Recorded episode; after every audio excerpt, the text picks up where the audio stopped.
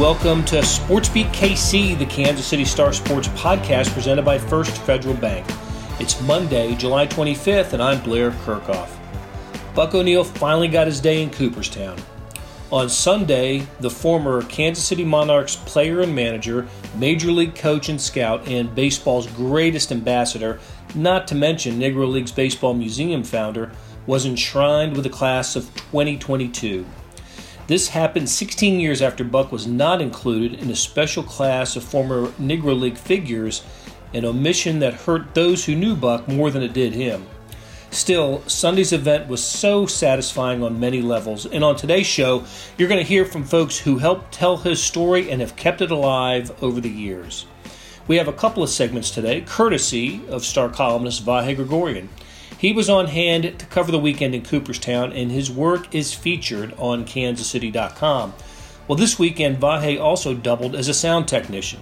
So you'll hear a conversation he recorded about Buck between Negro Leagues Museum President Bob Kendrick and Joe Posnanski, the former star columnist who traveled the country with Buck O'Neil to write the book The Soul of Baseball.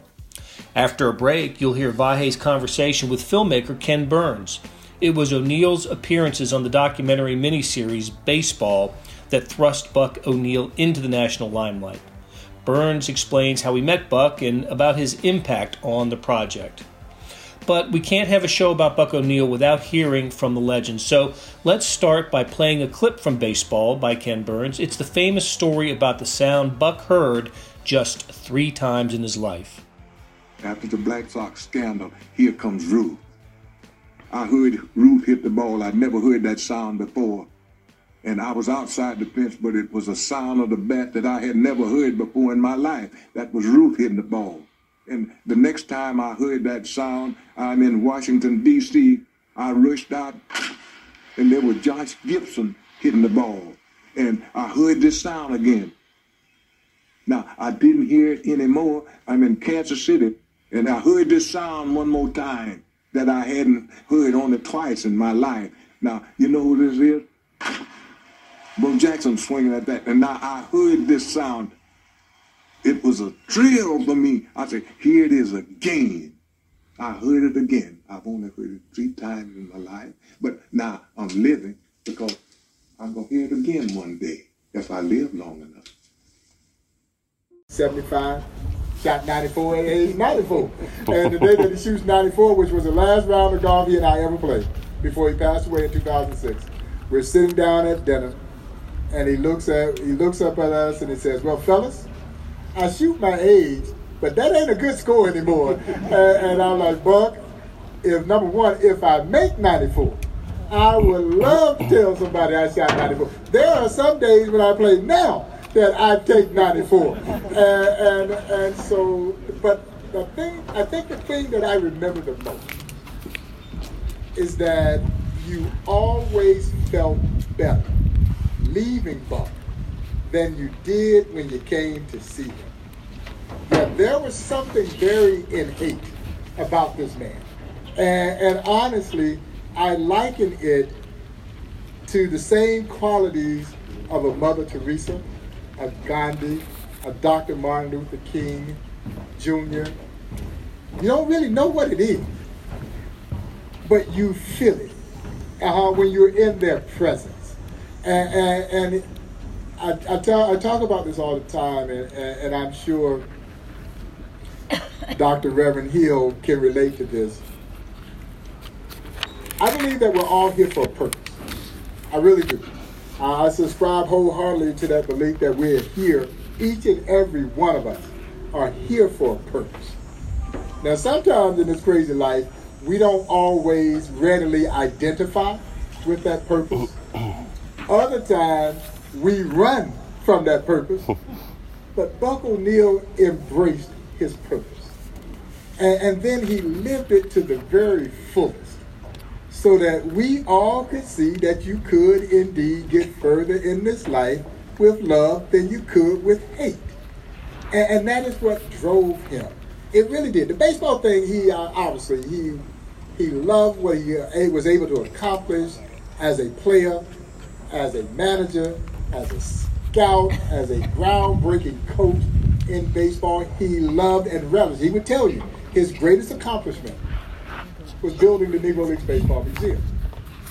But what drove him was using his life to help others, to inspire, to encourage, to instill hope and belief. You know, that is what drove him. And, and uh, he just identified with that purpose. And, and, I asked him, I said, well, Buck, where did that come from? Y'all, y'all know what he told me? He said, my daddy told me when I was a little boy, treat every man the way you want to be treated. The golden rule. Yeah. And, we all know the golden rule. We just don't all live the golden rule. And he took something that his father said to him when he was just a boy, and it governed him throughout the rest of his illustrious life. Incredible, incredible. All right, before we go, we're gonna have to we're gonna have to go here. But before we go, there is one other thing I want to say. Uh, we're here in Cooperstown, which Buck loved, by the way. Oh, yeah. Buck loved Cooperstown, loved the Hall of Fame. Such a joy for him to go into the Hall of Fame. And the day that we that Buck fell short in 2006, which we don't want to talk about because it's it, that Buck wouldn't want us talking about that. That. That's not. But that day, people kept talking because they all thought he was going to go into the Hall of Fame, and they kept saying to Buck, Buck, what a what a deserving honor. You've been such a great spokesman for the game. You've been an ambassador to baseball. And they kept saying that ambassador to baseball. You've been an ambassador to baseball. And Buck finally just loses it. And Buck goes, "Hey, I could play." I think Buck got tired of all that he didn't want all that. He's like, "All right, ambassador, but I could play. I could play. Uh, I could play. So and I think could play. It could. Well, I think it's really important to say that. You know, Buck was a was was Buck a Hall of Fame player? He would tell you no. Was Buck a very good player? He would tell you yes. He was a great fielding first baseman, 300 hitter, won a batting title in the Negro Leagues, terrific hitter. He goes at the end. They called. They started calling him captain when he was 22 years old. He was always at. He was always above. But he goes on to manage that Negro Leagues team, and he manages the Monarchs to pennants. He's he's the he's the coach of of Ernie Banks, the manager of Ernie Banks, so on. Comes a scout. Time when there were very few black scouts, and he scouts Ernie Banks. He, he sent Ernie Banks to you know as manager To the Cubs. to the Cubs, but he signs Lou Brock for the Cubs. He signs Lee Smith for the Cubs. He signs Joe Carter for the Cubs. Um, Oscar Oscar Gamble. Gamble. I mean, he's he's one of the most successful scouts in baseball history, and and a legend among scouts.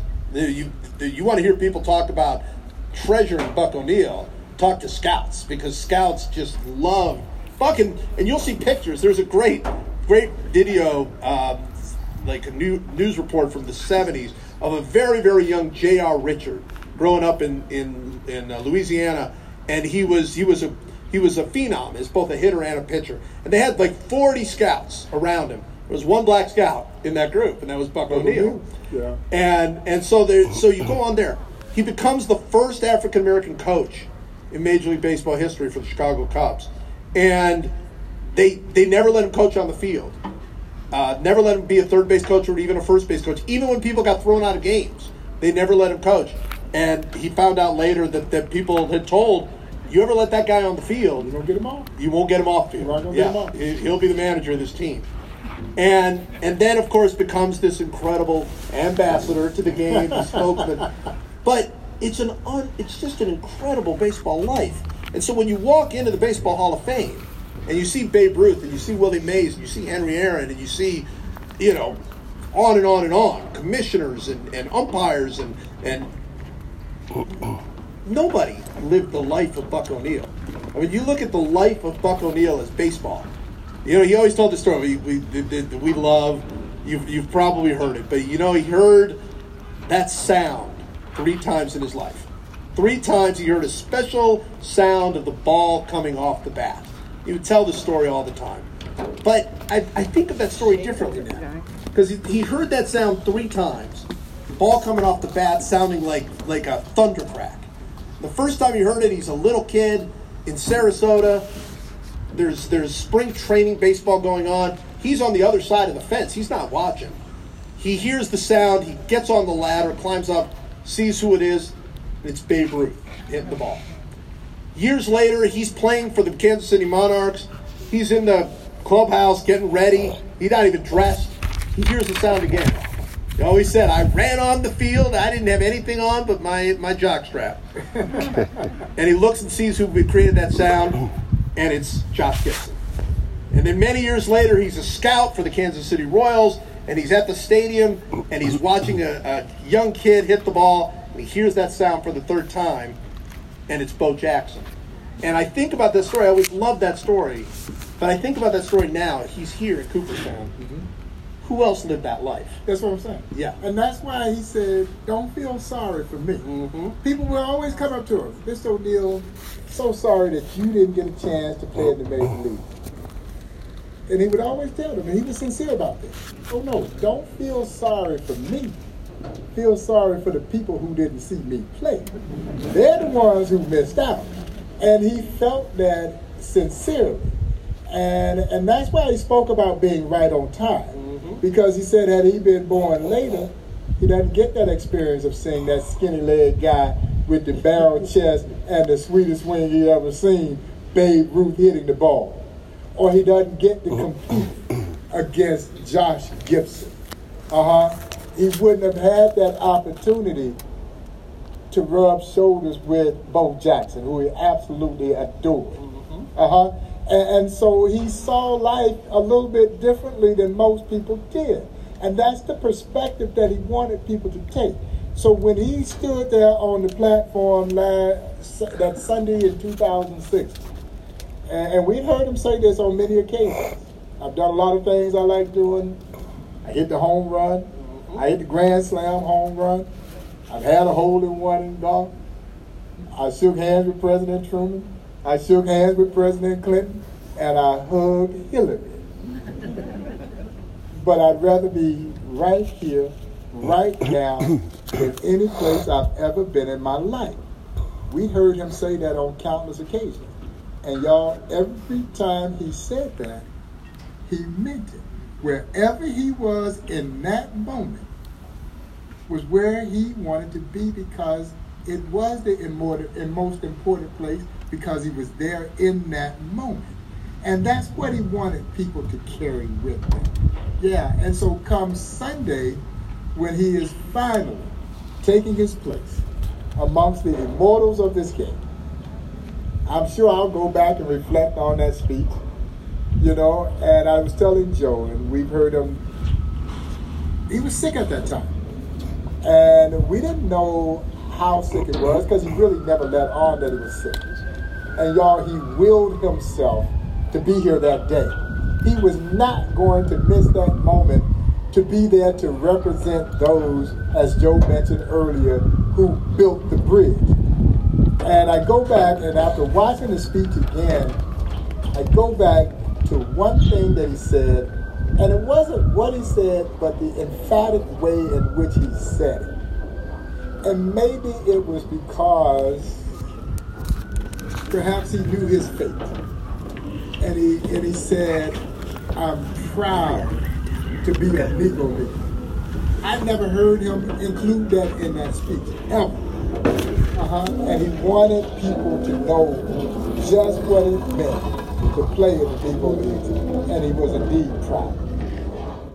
Buying your first home is a huge milestone, but the journey there can be confusing. First Federal Bank of Kansas City is here to make it simple. After nearly a century of serving the KC community, our loan advisors have experience in every type of housing market. With a short phone call, we can give you a free rate quote and talk through loan options. No pressure, no obligation. The road to home ownership can be simple with First Federal Bank. Get started with a free quote at ffbkc.com/homes. First Federal Bank of Kansas City, because banking is personal. Member FDIC. Equal housing.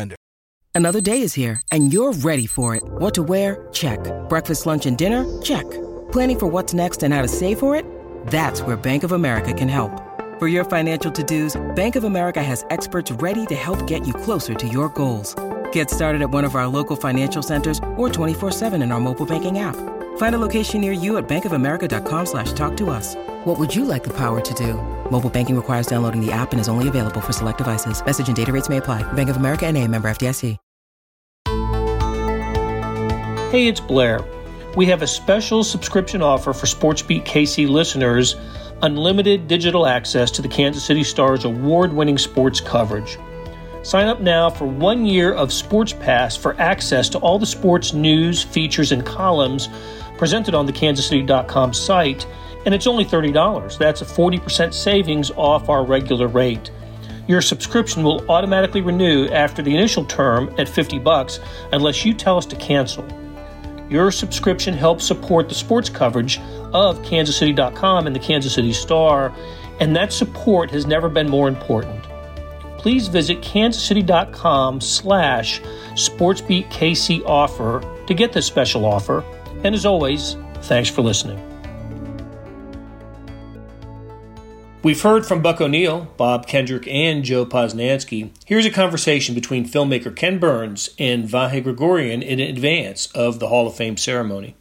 But maybe the place to start is just what what does this mean to, to you for, for him to be in there? And, and I wonder if we could go back a little bit to just uh, the place he came to hold in your heart, or still holds in your heart, obviously. I, I kind of have to turn it upside down and and and just start with that. I mean, uh, I I don't know anyone who's had a more profound effect on my life in terms of reminding us of our possibilities as human beings. Buck was a mentor.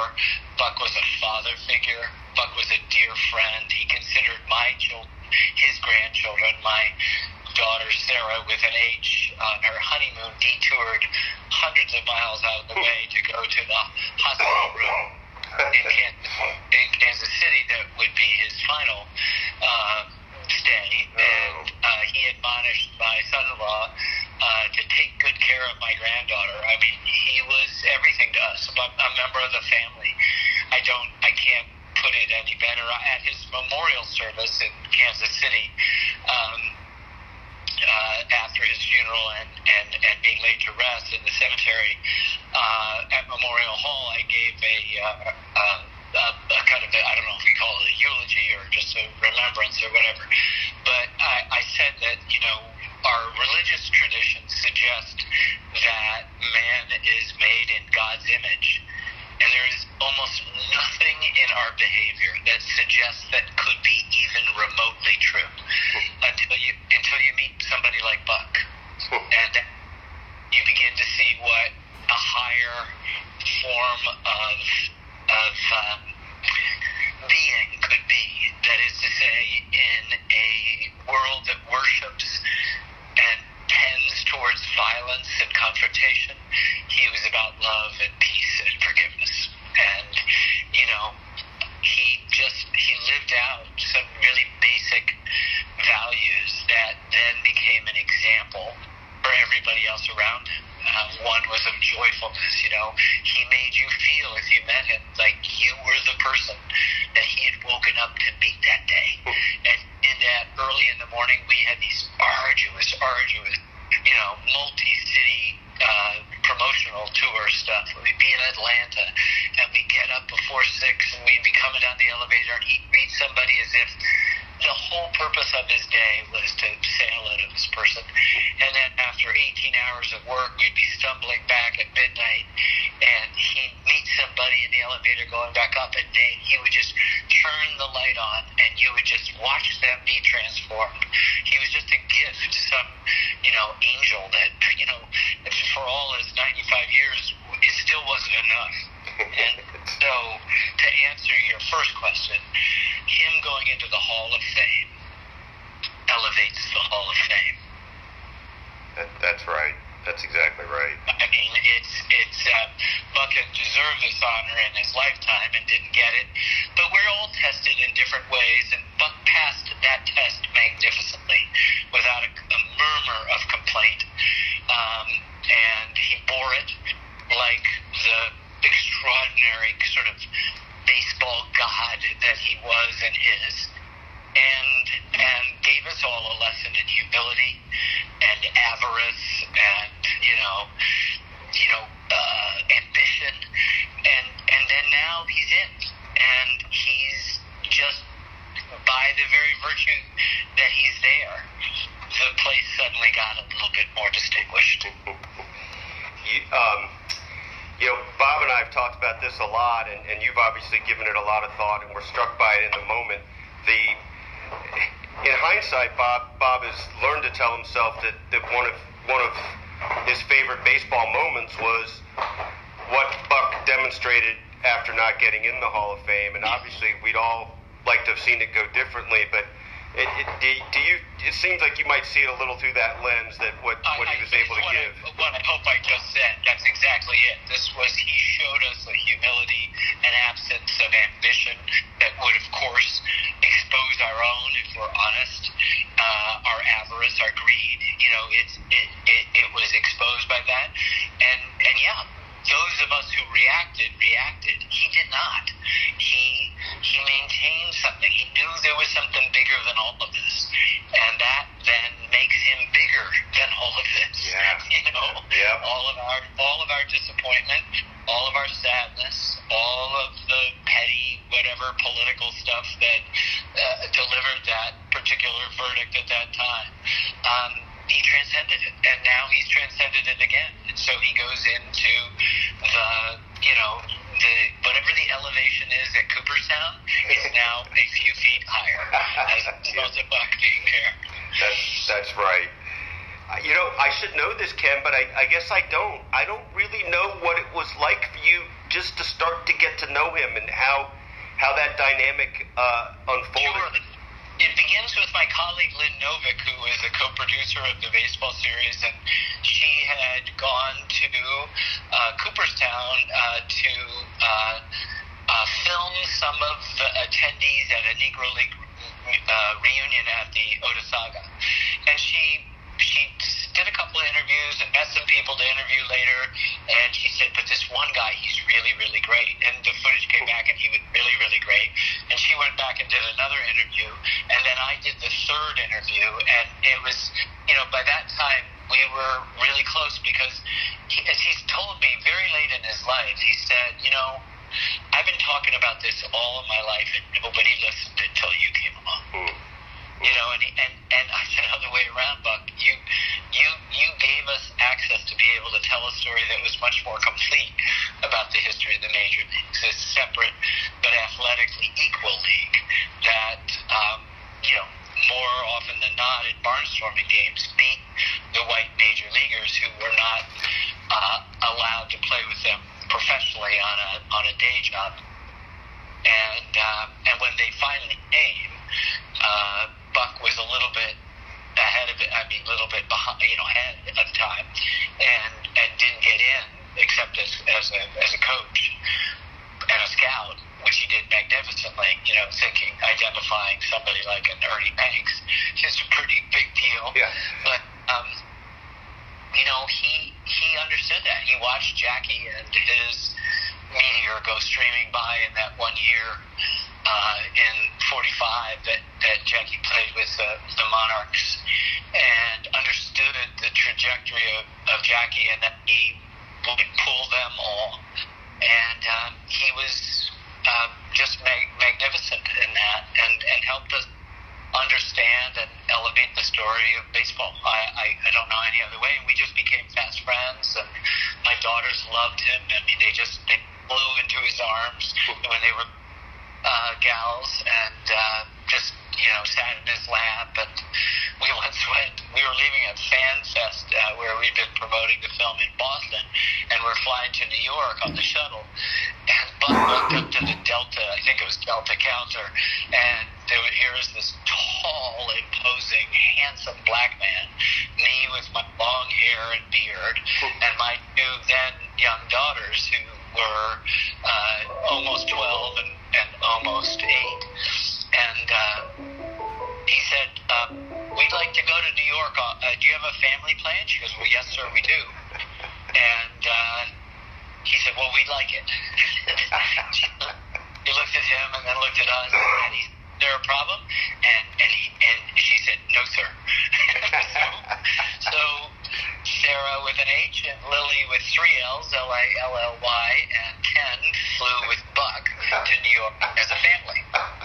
that is great. And uh, wh- whatever money we saved was immaterial in every sense of the word um, to just the fact that Buck understood a much larger kinship between human beings that transcended race, that transcended sex, that transcended nationality, that transcended even talent, of which he had an abundance of.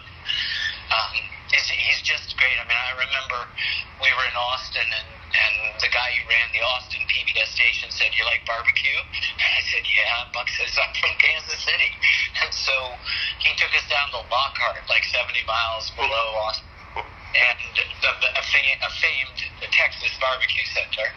And uh, and on the way back, as we were watching these gigantic late afternoon storms, maybe a tornado forming in the west, as we were heading north, Buck would tell story after story about hitting for the cycle, and he really had a second inside the park home run, but he kind of feigned a little hitch between shortstop and third, and kind of pulled up lame to get his triple.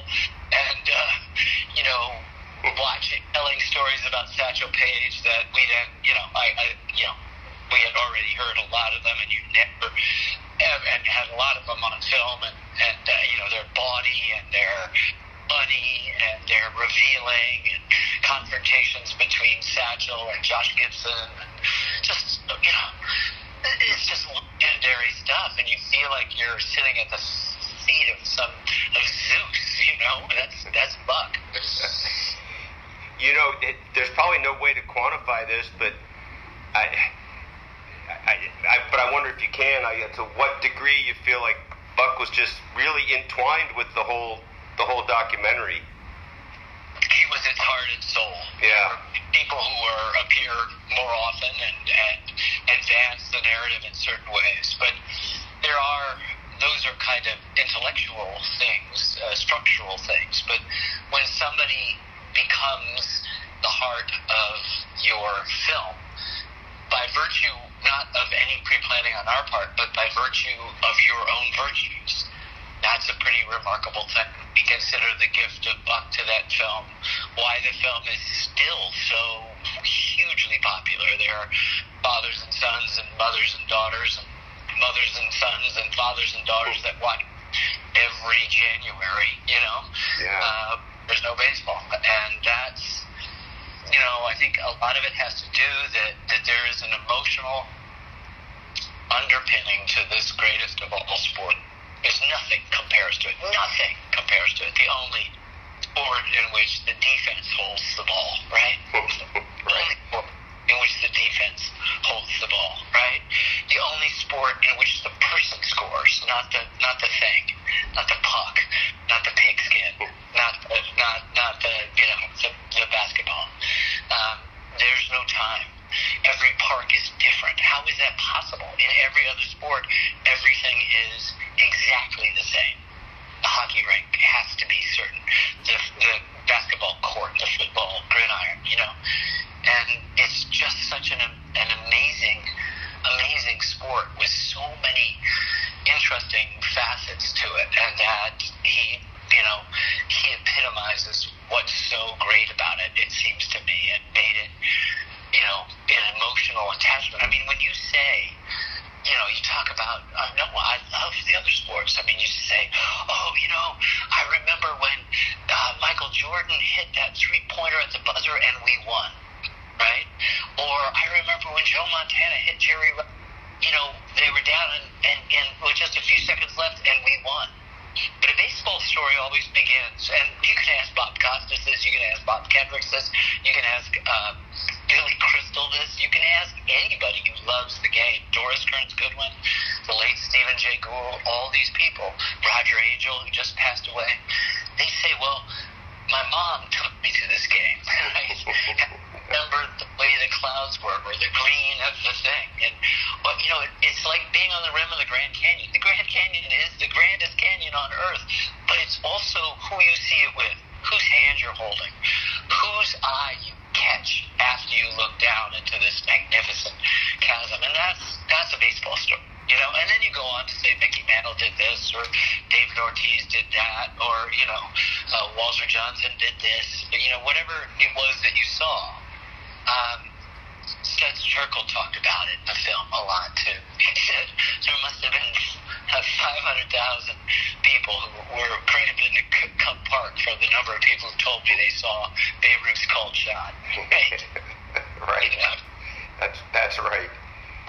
Well, it's funny you, you hit on this in, in other ways too, Ken. But I, I you got me thinking about this when when when when people ask why well why does Buck O'Neil go in the Hall of Fame? What what would you what would you tell them? What what is what is the I, there's there's so many things in the spectrum of it, of course, but what what the, what do you what do you think of when you think of that? Well, it's it's an interesting thing because the the the Hall of Fame is supposed to be just about stats, right? We're not measuring the goodness of somebody. The baseball might withhold that and torture the Pete Roses and Roger Clemens and the and the Barry Bonds, um, you know, who should be in, uh, but won't should also shouldn't be in, and and and that's another thing. But Buck doesn't get in on on on. Um, statistics, right? He's just he falls a little short, didn't play as long, and in the Negro Leagues didn't have as as but what he has done in the totality of his life is almost beyond measure. I mean, he he helped connect an entire dominant white society to the glories and the thrills of the Negro League baseball just by speaking in our film and and speaking all his life about it to audiences big and small. Um, he had that incredible that sense of a virtue of having lived a virtuous life and and being an example of, of a higher form of human being. You know, it's it's it literally there's no greater compliment. And so I think that um, we celebrate the fact that here is an exceptional person right? An exceptional person for whom we've made, at least statistically, a kind of exception because he is, in his totality, the best ambassador that baseball had in a way that Babe Ruth was. You know, well, different than Babe Ruth, but but still this very alive thing in which you, when you met Buck, you never forgot that you met him. I mean, people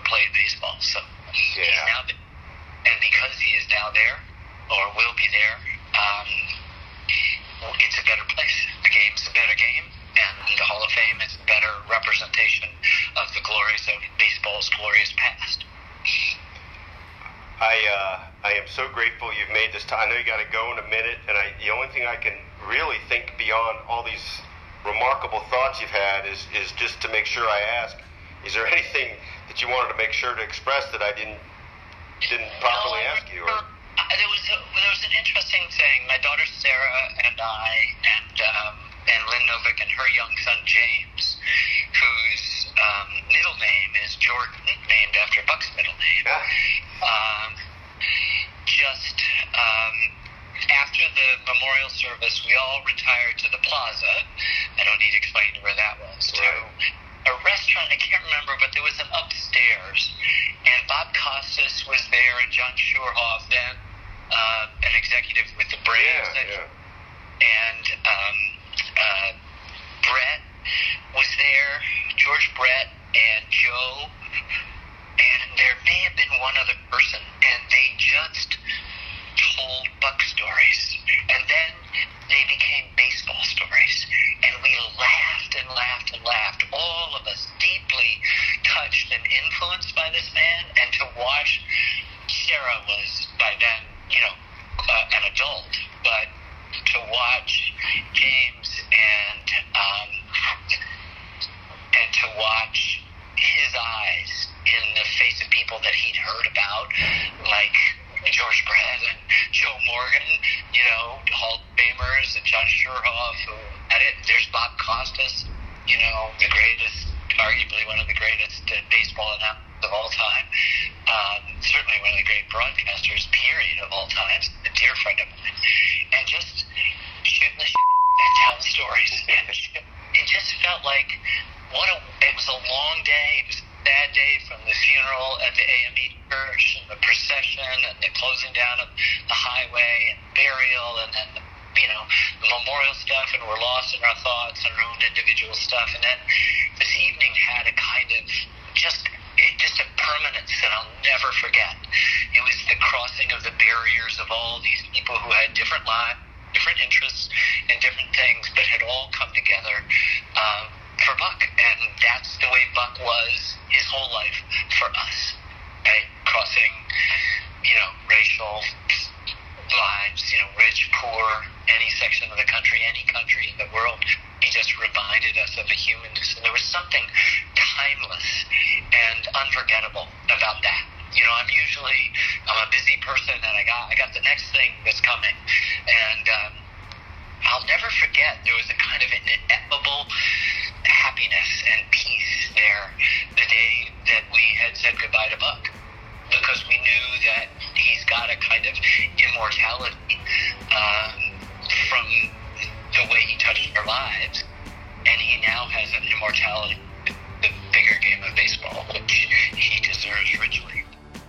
That'll do it for today. Thanks to our SportsBeat KC staff of Randy Mason, Monty Davis, Jeff Rosen, and Chris Fickett. And a salute to our sponsor, First Federal Bank. Their website is ffbkc.com. I can't thank Vahe Gregorian enough for his coverage of the Buck O'Neil Hall of Fame induction and his interviews that created today's show. The Hall of Fame ceremony, plus the day in baseball, auto racing, golf, and much more was covered in today's morning sports edition. Go to liveedition.kansascity.com for more information. Thanks for listening, and we'll be back soon with another Sports Beat KC.